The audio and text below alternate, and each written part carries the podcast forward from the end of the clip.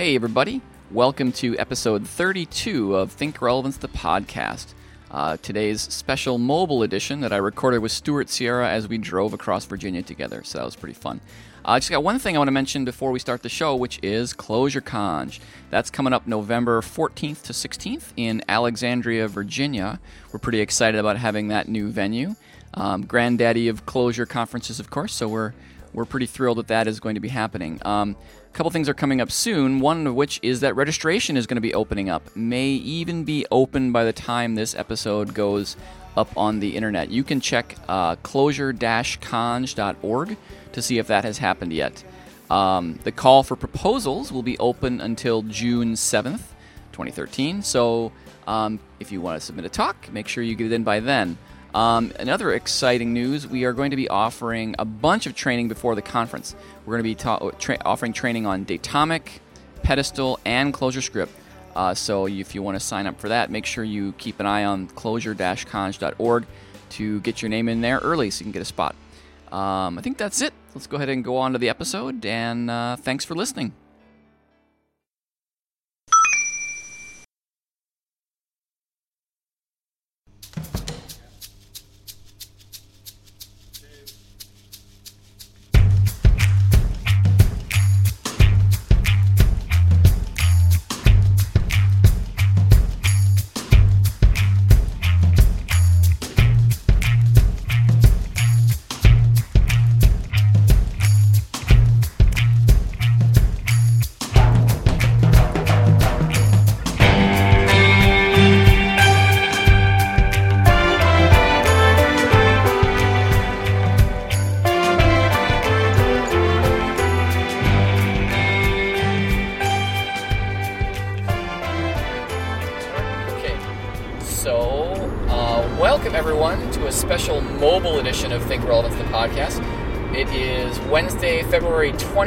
We are in my car, uh, whose license plates, I might add, read Clojure. So I think that's appropriate, especially given who I'm here with today.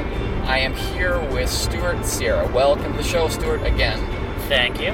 Um, so uh, I recorded an episode recently where I actually forgot to ask the guest uh, about the intro music. I'm not going to forget this time. Oh no. Uh, you know, that you know that we ask the guest to pick the intro music. So, uh, what would you like us to play?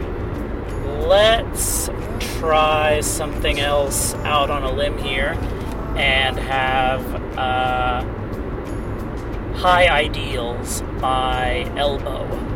By elbow. Elbow. Uh, okay, awesome. I mean, the, the people that are listening can hear that music. I don't know it, and I haven't spliced it in yet. So, what what is what is an elbow? Uh, Elbow is uh, the unfortunately named uh, uh, British rock band, sort of uh, prog rock, I guess you'd call it. Uh, they're very popular in the UK right now.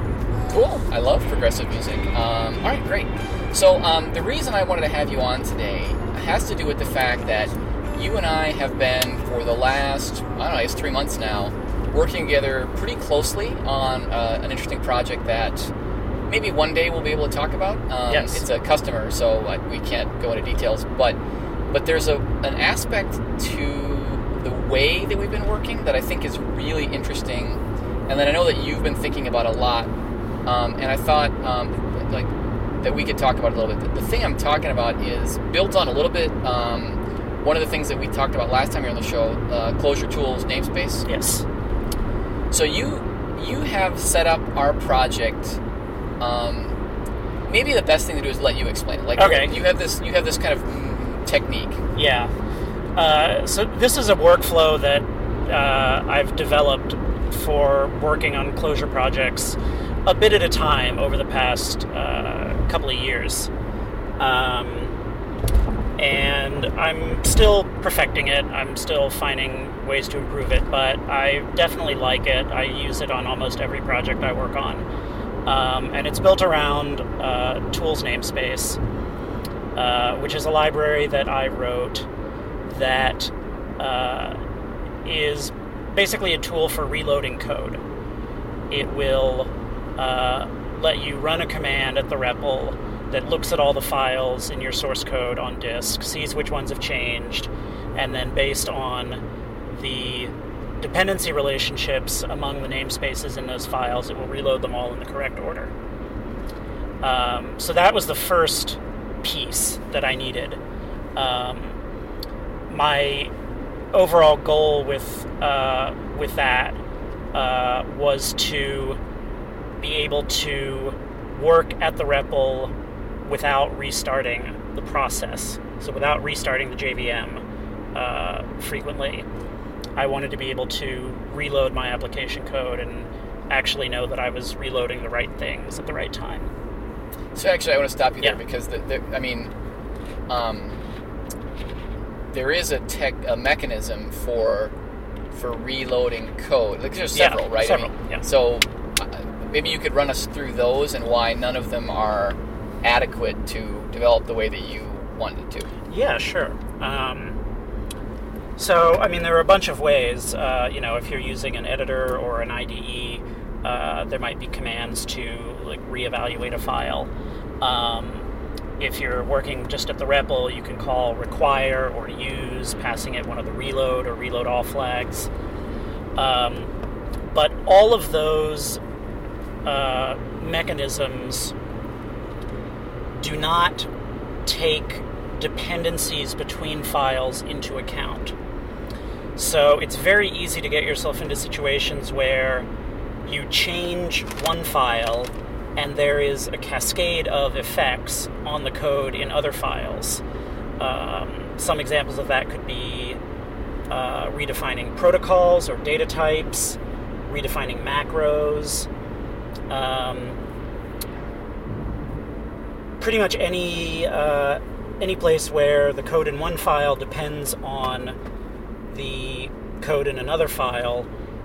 If you don't reload all of them in the correct order, uh, you can get unpredictable results. Right, right. So the the thing I was thinking, you know, before you showed me this was, well, there's just you just require reload all, which will reload an assembly, uh, an assembly. Wow, that's my .NET days coming back to me. Or a namespace and all the things that it depends on, Right. but won't reload anything that depends on it. Correct. Which is the thing that you're hoping to which solve. yeah, which tools namespace will do. Um, so uh, I spent six months to a year just working on that problem, which was pretty complicated. There's a fair amount of work in uh, figuring out how to do that correctly, uh, and I'm pretty happy with where it's at now. Um, but that doesn't uh, solve the whole problem, which is how do you actually work with an application at the REPL, reloading code in a way that makes sense. Basically, how do you do this without breaking your application? Um, so, I've come to a style, I guess you'd call it, in which I can do I can basically design an application in such a way that it can easily be reloaded. Right. Um, and and that's that's kind of the basis of the technique, and it has a bunch of implications if you want to do that. Um, the biggest one, I think, being that you can't have any global state. So you can't just say, I'm going to def a var, and the value of that var or the state of that var is going to be an atom or a ref, and I'm going to put my application's mutable state in that ref. Uh, you can't do that because as soon as you reload that namespace, it's going to destroy that var, create a new one which is empty, and now you've lost all your application state. Right. So the the object might still exist with the state in it, Yeah. but you have no way to get you have it. no no way to get to it. You've you've lost the reference essentially. Um, And this is a consequence of when you walk up and say clojure tools namespace REPL refresh, yep. that it's going to go ahead and, and actually get rid of all the of all the names. You're actually going to unload the namespaces Yep. that are anywhere downstream of any namespace that has changed Or upstream. or upright, upstream or downstream, anywhere Well- in that in the dependency Yeah. graph that matters, right? Yeah. Not really upstream, I guess. So right, but you know what I mean? yes, right. But anything anything that it would impact is reloaded. Yeah. Right. Um, and that and there's the reason it does that uh, again is that the standard way of reloading code, where you just do require reload all, um, it reevaluates those files, but it doesn't get rid of whatever was already loaded in those namespaces before. So it's very easy to get into a state where you deleted a piece of code and then you reload and it your app keeps working because the thing you deleted is actually still in memory and then you come back the next day, you restart your REPL uh, fresh, and all of a sudden your code doesn't work anymore right. because it depended on the thing you deleted. Right. You were calling foo from some other namespace. You go to the other namespace. You delete foo. You forget to change the call, Yep. and it can the other the, original namespace can still call foo because Yep. you haven't gotten rid of it. Yep. Right. Um, so that's why tools namespace uh, actually deletes the whole namespace uh, before it reloads. Now you can still get into trouble. You can still have objects that you have references to somewhere uh, that were part of the code that you've deleted. Um, so it's it's not perfect. Um, it's not. I'm not trying to do anything like walk through the pointers of every object in your program. That would be, you know, huge, crazy VM type feature. But this, but the thing you're doing here, you're you're not trying to create a framework for an application at at runtime, right? You're you're trying to create a technique that developers can use at the REPL when they're building an app, and it's Yeah. and at runtime, like when you deploy the app, this stuff pretty much disappears, right? Like Yeah. it's not being used. Yeah, I would. I, I don't use this at runtime, and I wouldn't really recommend trying. Um, it's it's it's strictly a, a development tool. So walk me through a little bit how like so I'm starting a new project. I say Mhm. lein new, you know, whatever. Yep. And then what? Like how do I go from there? So, what I do um, is a couple of things. In a new project, I immediately edit the project CLJ file and add a profile. Uh, profiles is a new feature that was, uh, I think, introduced in Leiningen 2 that basically allows you to specify extra keys in your project configuration that let you swap in different uh, different configurations when you when you launch a So you- process. So you, can kind of chunk up your project CLJ Yep. and say this part applies right now, but not this part. Yeah. So what I do is I create a profile called dev that has everything in it that I want for uh, development. Uh, this actually replaces uh, in Leiningen 1 there was a key called dev dependencies. Right. dependencies that you only wanted for you know developing at the REPL, uh, and the profiles is what replaces that. And that that lets you that lets you do everything, not just dependencies. Exactly, everything, not just dependencies. So then in the dev profile, um, I'll add a bunch of dependencies that I only want at development time. I'll add tools namespace. Uh, I'll usually add um, Java class path. That's another contrib library. Um, I'll add some profiling tools like Criterium. Um, We've done simulation testing yeah, stuff. we've done Yep. testing. I'll, anything related to testing will go there. Um, really, pretty much everything that's not uh, directly necessary for the production deployment of the application um, will go there in the dev uh, profile dependencies. So there's that, and the other thing I add to the dev profile is an additional source directory. Um, Leiningen lets you specify the directories where your source code lives, and profiles can also specify directories, and those are additive. So if the default directory is source, SRC, in your project, uh, I can put another directory in the source paths of my dev profile and call it dev. Um, so that's basically another directory tree of files that will be on the class path of the application only when I'm developing at the REPL.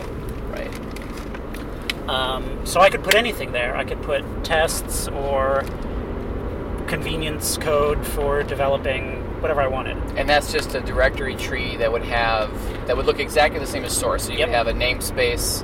If you had some Clojure namespace called foo.bar.quux, there would be a quux.clj in a directory bar in a directory foo under that dev Under that dev directory. directory, Yeah, yep. Okay.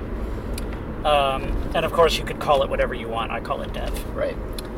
Um, so then the next thing I do is in that uh, dev directory at the top level, I create a file user.clj.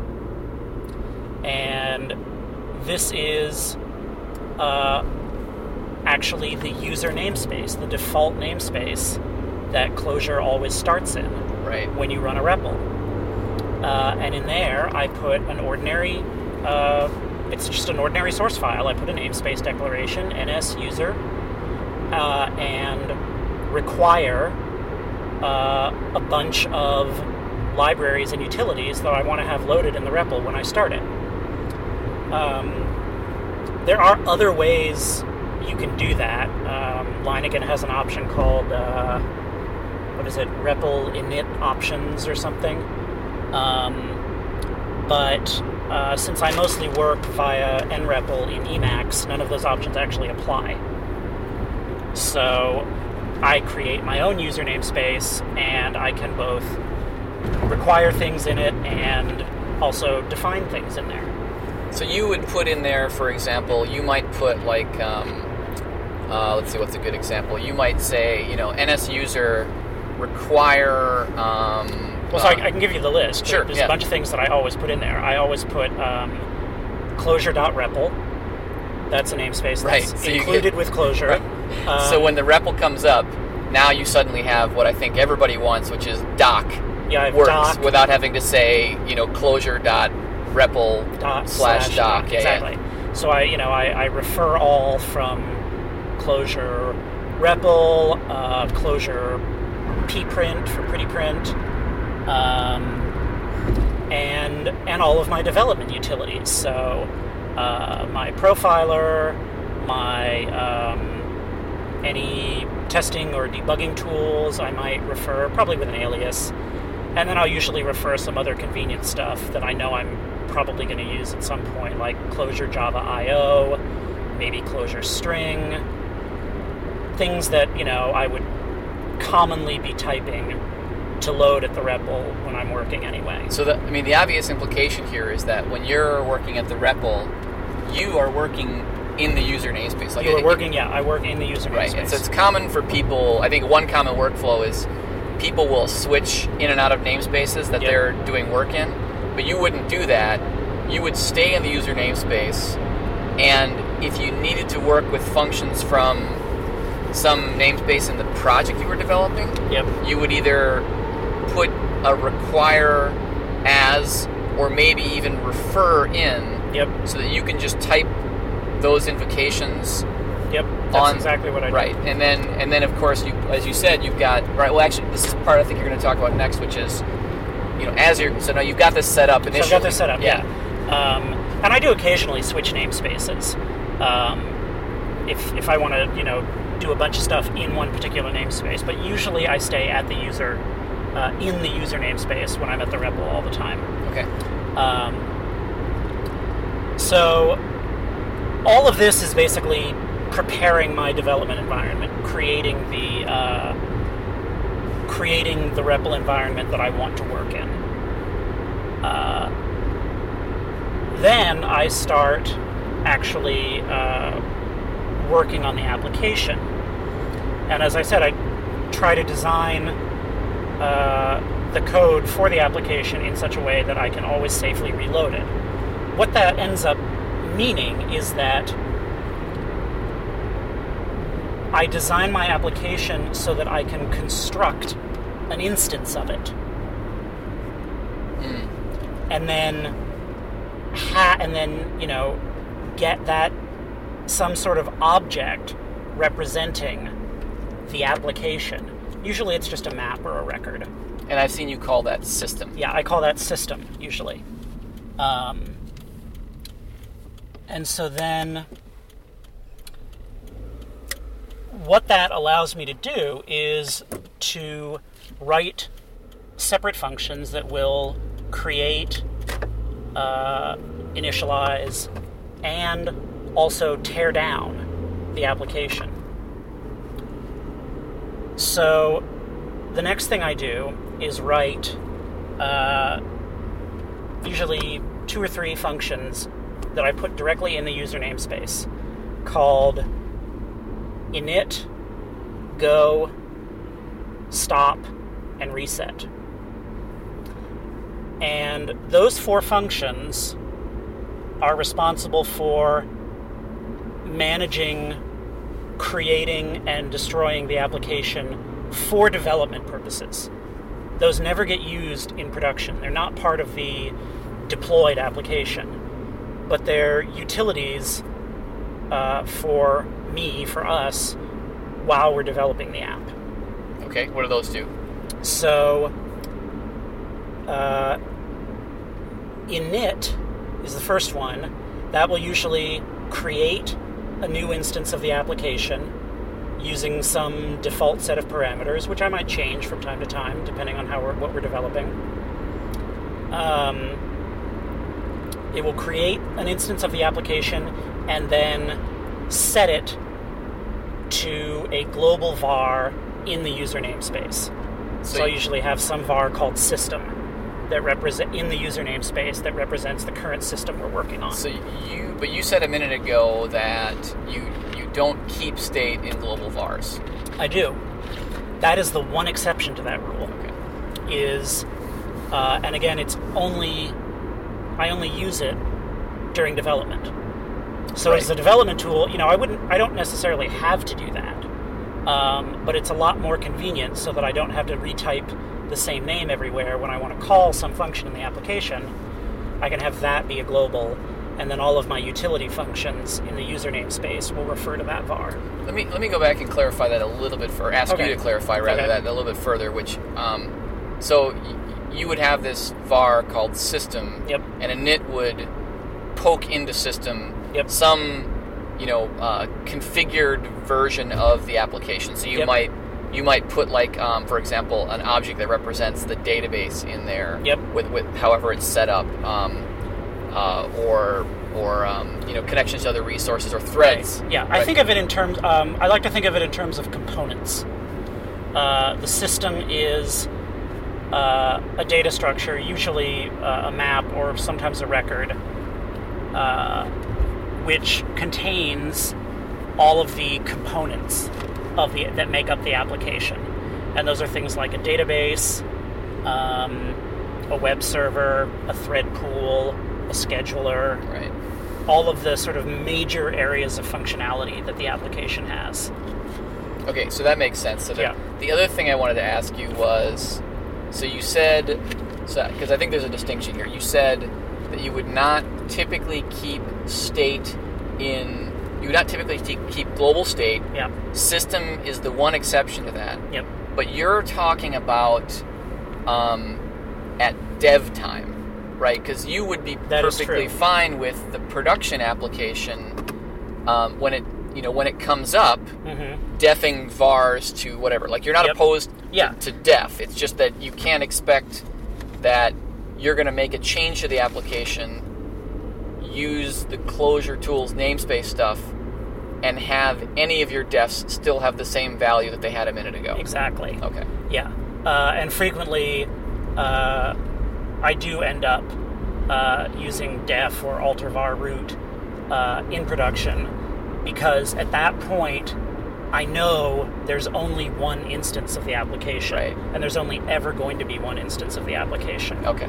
uh, which is not true at development time. Okay. Um, So that sort of gets us through init. Yes, that gets us through init. Um, then go is really simple. All that does is call whatever function starts the application running.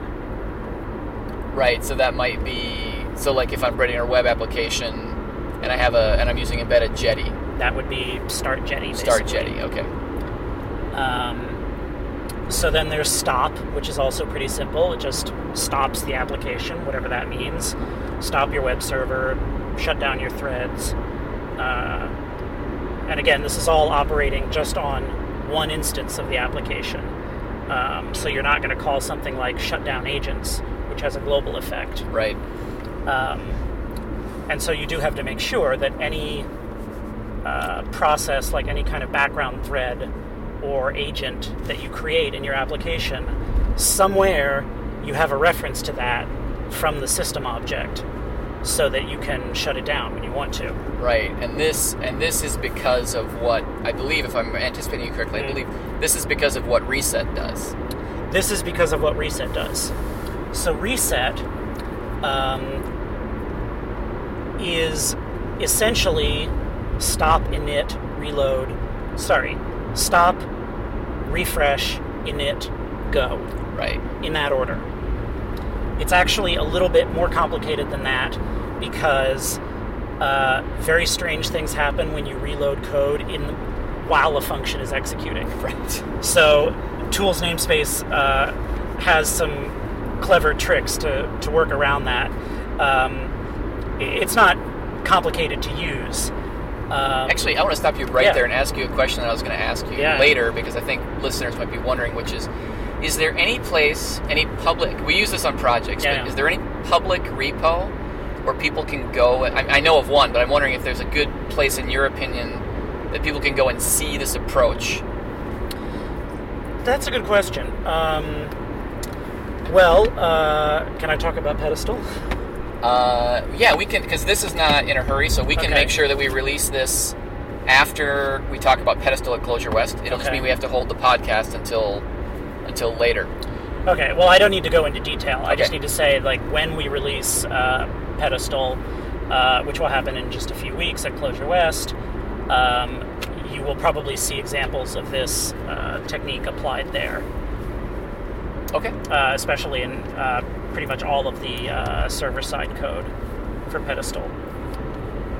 Okay. Cool. So people, yeah, and I know people will want to look at that anyway because there's Yeah. a ton of interesting stuff in there. All right. So cool. So I just I wanted to ask because you know, like that.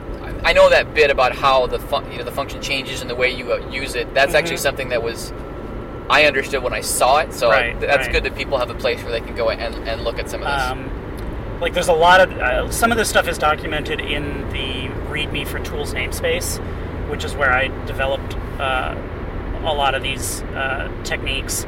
Um, you might see partial examples of it in some of my personal open source repos. I use it in one of mine. Uh, if Okay. people want to look at um, uh, github.com slash Candera slash AWS stats, and we'll put the link in the note. yeah, That I use exactly this technique, and Okay. it, it's work, works well for me. Yeah. Uh, I think most of my the examples in my open source uh, repos won't be the full stack. They'll be different pieces of it. Sure. as I was working on it. Um, so yeah, reset. Um, the idea of reset is that it's one function, takes no arguments.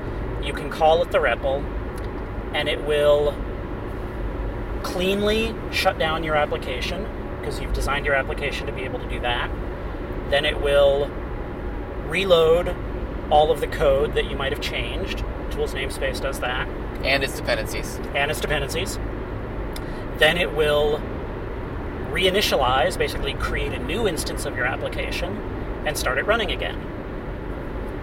Yeah, and this is and I, this is this is really like the, the loop at the heart Yeah. of once you get set up. The way it works is you you know go to a go to a namespace, type type type, save, go to the REPL, reset, and in a matter of well, depending on how- what how the initialization Yeah. goes, but typically very very quickly, you are back up Yep, and things are now working with the new code. yep, And uh, that's the part that I really love about this because the alternative is, I mean, like we were, what we were talking about. right? Either you can remember to reevaluate the functions that you've changed, or reload the namespace and hope that it picks up dependencies, or heaven forfend, restart the REPL and Yep. go go get coffee. yep.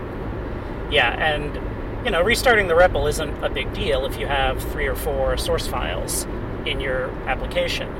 But we've worked on large applications uh, that have a bunch of source files and maybe a dozen libraries, and just loading all that code in the JVM can take 15 seconds or more. Yeah.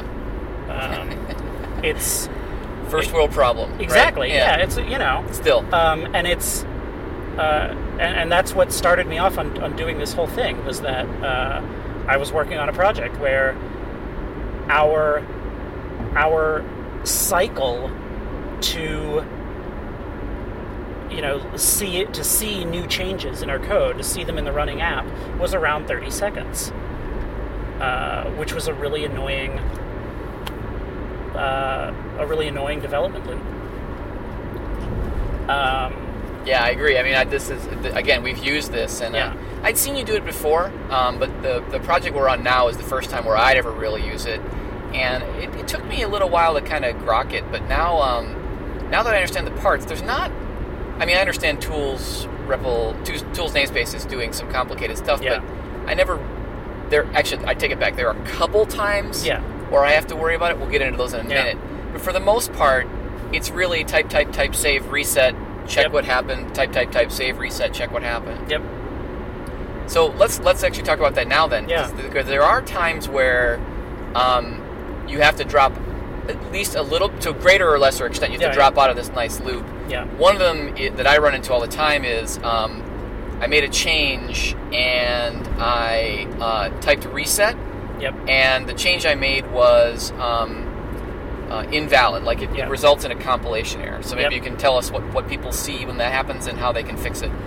So what you'll see uh, when that happens, uh, when you run, uh, so we said our reset function is calling clojure tools namespace REPL refresh, and when you call refresh, it uh, prints at the REPL what it's going to do, which namespaces it's going to reload, uh, and if it hits an error, uh, if anything loading any one of those namespaces uh, throws an exception, it will print it at the REPL and tell you which namespace caused the problem.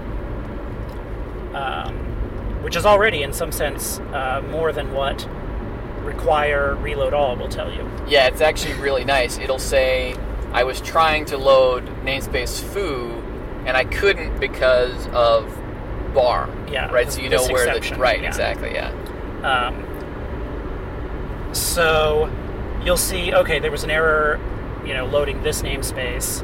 You go look at that, you see, oh, you made a syntax error, you mistyped the name of a function, you fix that. And if you go back to your REPL and type reset, you'll see uh, cannot find reset. Right. And the reason for that is that your uh, user namespace hasn't been reloaded yet. Right. So, in order to do loading in dependency order correctly, what tools namespace actually has to do is unload everything that is that has changed, and then reload them all in order. So, if it gets halfway through that reloading process and hits an exception, it stops, and that means that your user namespace is basically empty. Because it's always at kind of the bottom Right. of the dependency stack, right? Right, right. Now, it doesn't have to be that way. If you write your user namespace in such a way that it doesn't depend on anything in your application, then you wouldn't have that problem. But kind of the But point that's kind of the point. Or the point of it is to Yeah. work with the application during Exactly. development. So yeah. So, so now you're kind of in a broken state where most of your namespaces are empty or missing. So, in order to continue from that, what you have to do is call refresh again. We can't call the reset function because that doesn't exist right now, but refresh still exists in tools namespace. So you have to call that function by its fully qualified name. Right. So you type out open paren clojure dot tools dot namespace dot repl slash refresh close paren. Yep. Exactly. After Um, you fix the problem. After you fix the problem, Right. right? So um, the nice thing is that uh, tools namespace will remember what it did, and it will pick up trying to load where it left off. So at that point, if you fix the problem, you'll be able to load successfully, and then you'll be back at your user namespace with everything ready, and you can type go to start your application. Yeah, in fact, I find myself forgetting about Go sometimes. Yeah, I just, just type type reset. reset. But as you said, because it remembers, it doesn't actually have to reload any code, and Yep. that just winds up being a call to Go. Yep. So the, I mean, I, I think that's great because it, it, it does make it um, easy, and Yeah. I use that word intentionally hmm to remember what to do. And Yeah. Just that one. So that so that's one kind of um, place where you might get knocked out of the the happy path. Yep. Um, the other one is that you do sometimes have to restart the REPL. Oh yeah. Um, generally, um, I find the the times when I have to restart the REPL the most are when I am getting the structure of my application set up or adding a new component. Right. Um, so the place you can really get into trouble um, is when you're creating or starting your application, something throws an exception. And so the application is in a half started state, but because there was an exception, it never actually returned. So you don't even have a reference to it. So the most common way this this shows up is you're writing a web app, you try to start your application, it gets to the point of starting Jetty or Tomcat or whatever, but then throws an exception at some later point. Now the web server's running, it's bound to a port, but you have no way of shutting it down. Right. And so the next time you try to go and restart it, you'll get exceptions that it can't bind to the port. Right. Um, and at that point, there's there's absolutely nothing you can do. You have to Right. kill the process and start over. So this actually is a good segue because um, we're using, and I think we've gone through all the major pieces now. Mhm. We're, we're using the approach that you're talking about, and I find I find it to be a productive because really what we're talking about here is productivity. There's Mhm, nothing that you mhm. can't do other ways that Yeah, we've talked about. yeah. This is really about developer productivity. Yeah. Um, and we've used it, and I have found it to be productive. I like working this way. It did take some getting used to, but I like it. The, the thing is, though, that that problem that you're talking about is annoying. Mm-hmm. And I think you know we were talking a little teeny bit about this earlier today. It sounds like you've been doing some work to actually um, to at least partially Mhm. solve that problem. I wonder if you could talk I've about that. I've been working on it. I don't know that I've solved it yet. Um, I have been uh, working on sort of uh, formalizing this technique into an actual framework, uh, which would basically be uh, a way of writing components, writing software components, and programming to a specific interface for initializing, starting, and stopping components. And then having some library code in a, that could, in a standard way, start a collection of components in the correct order and shut them down in the correct order, handling errors along the way in a manner that prevents you from not being able to clean them up when they fail. Right.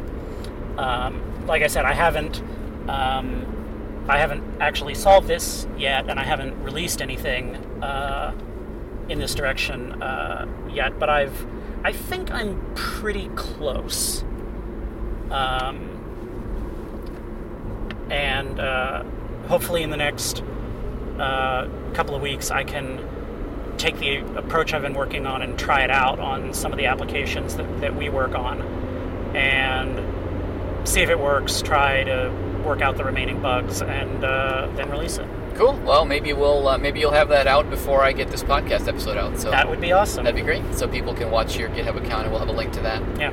Um, well, dude, this is awesome. I'm, I'm really glad that we're getting a chance to share this with people because I think um, um, it's something that, um, you know, because one of the things that people have asked us about is for us to share more information about how we work on real systems. Mm-hmm. Because I think you know um, Clojure's growing and there's a lot of interest in it, which means that the community of enthusiasts, um, you know, is is substantial compared Yeah, to the yeah. community of practitioners, where that might that, that might be less true for other languages. Right. And so there's a, a relatively high proportion of people who have only ever solved like problems that they're interested in and have never wanted to or had had to or had the time to um, go and like build a big system. Right. Right. And so I think it's interesting to people to hear one of the ways that we approach it. And it's not the only way we do Right. things. There's other other approaches as well, but uh, but I've been having fun with this one, so I really appreciate you taking the time to explain it to us. My pleasure. Uh, all right. Anything else? What did I what did I forget? Anything else before we go? Or is that covered? or- Um, come to Clojure West. Uh, Yes. I'll be talking about, in general, Clojure and larger systems, uh, and of course, we'll be presenting Pedestal. Right, right, right, right. I don't know if I'll get this out before Clojure West, but uh, uh, hopefully people will have come to it. I suspect Yes. they have their tickets already. Um, and you're doing the ClojureScript training there as yes, well, right? uh, Luke Vanderhart and I will be teaching a one-day ClojureScript course based on our book. Cool. All right. Well, uh, this has been awesome. I think uh, super awesome technical content, which I always love to do. Um, so uh, I guess we're to the point where I ask you to pick the outro music. All right. Let's have a song from my favorite band, Eddie from Ohio. Uh, it's appropriate, actually. They're from Virginia, and we're driving through Virginia right now. Uh, let's have The Bridge. So wait, Eddie from Ohio is from Virginia. Yeah, there, there's a story behind it, but I don't actually know what it is. All right, well that's coming up right now, and uh, we'll have a link so people can go. I'll have to go myself figure out what that's all about. But uh, thanks a ton for coming on the show, Stuart. Uh, thanks for uh, giving me a ride. All right, absolutely. Well, good to have you, and um, we'll uh, we'll thank everyone for listening. This has been Think Relevance, the podcast. Now there's seaweed in my seaweed between my toes.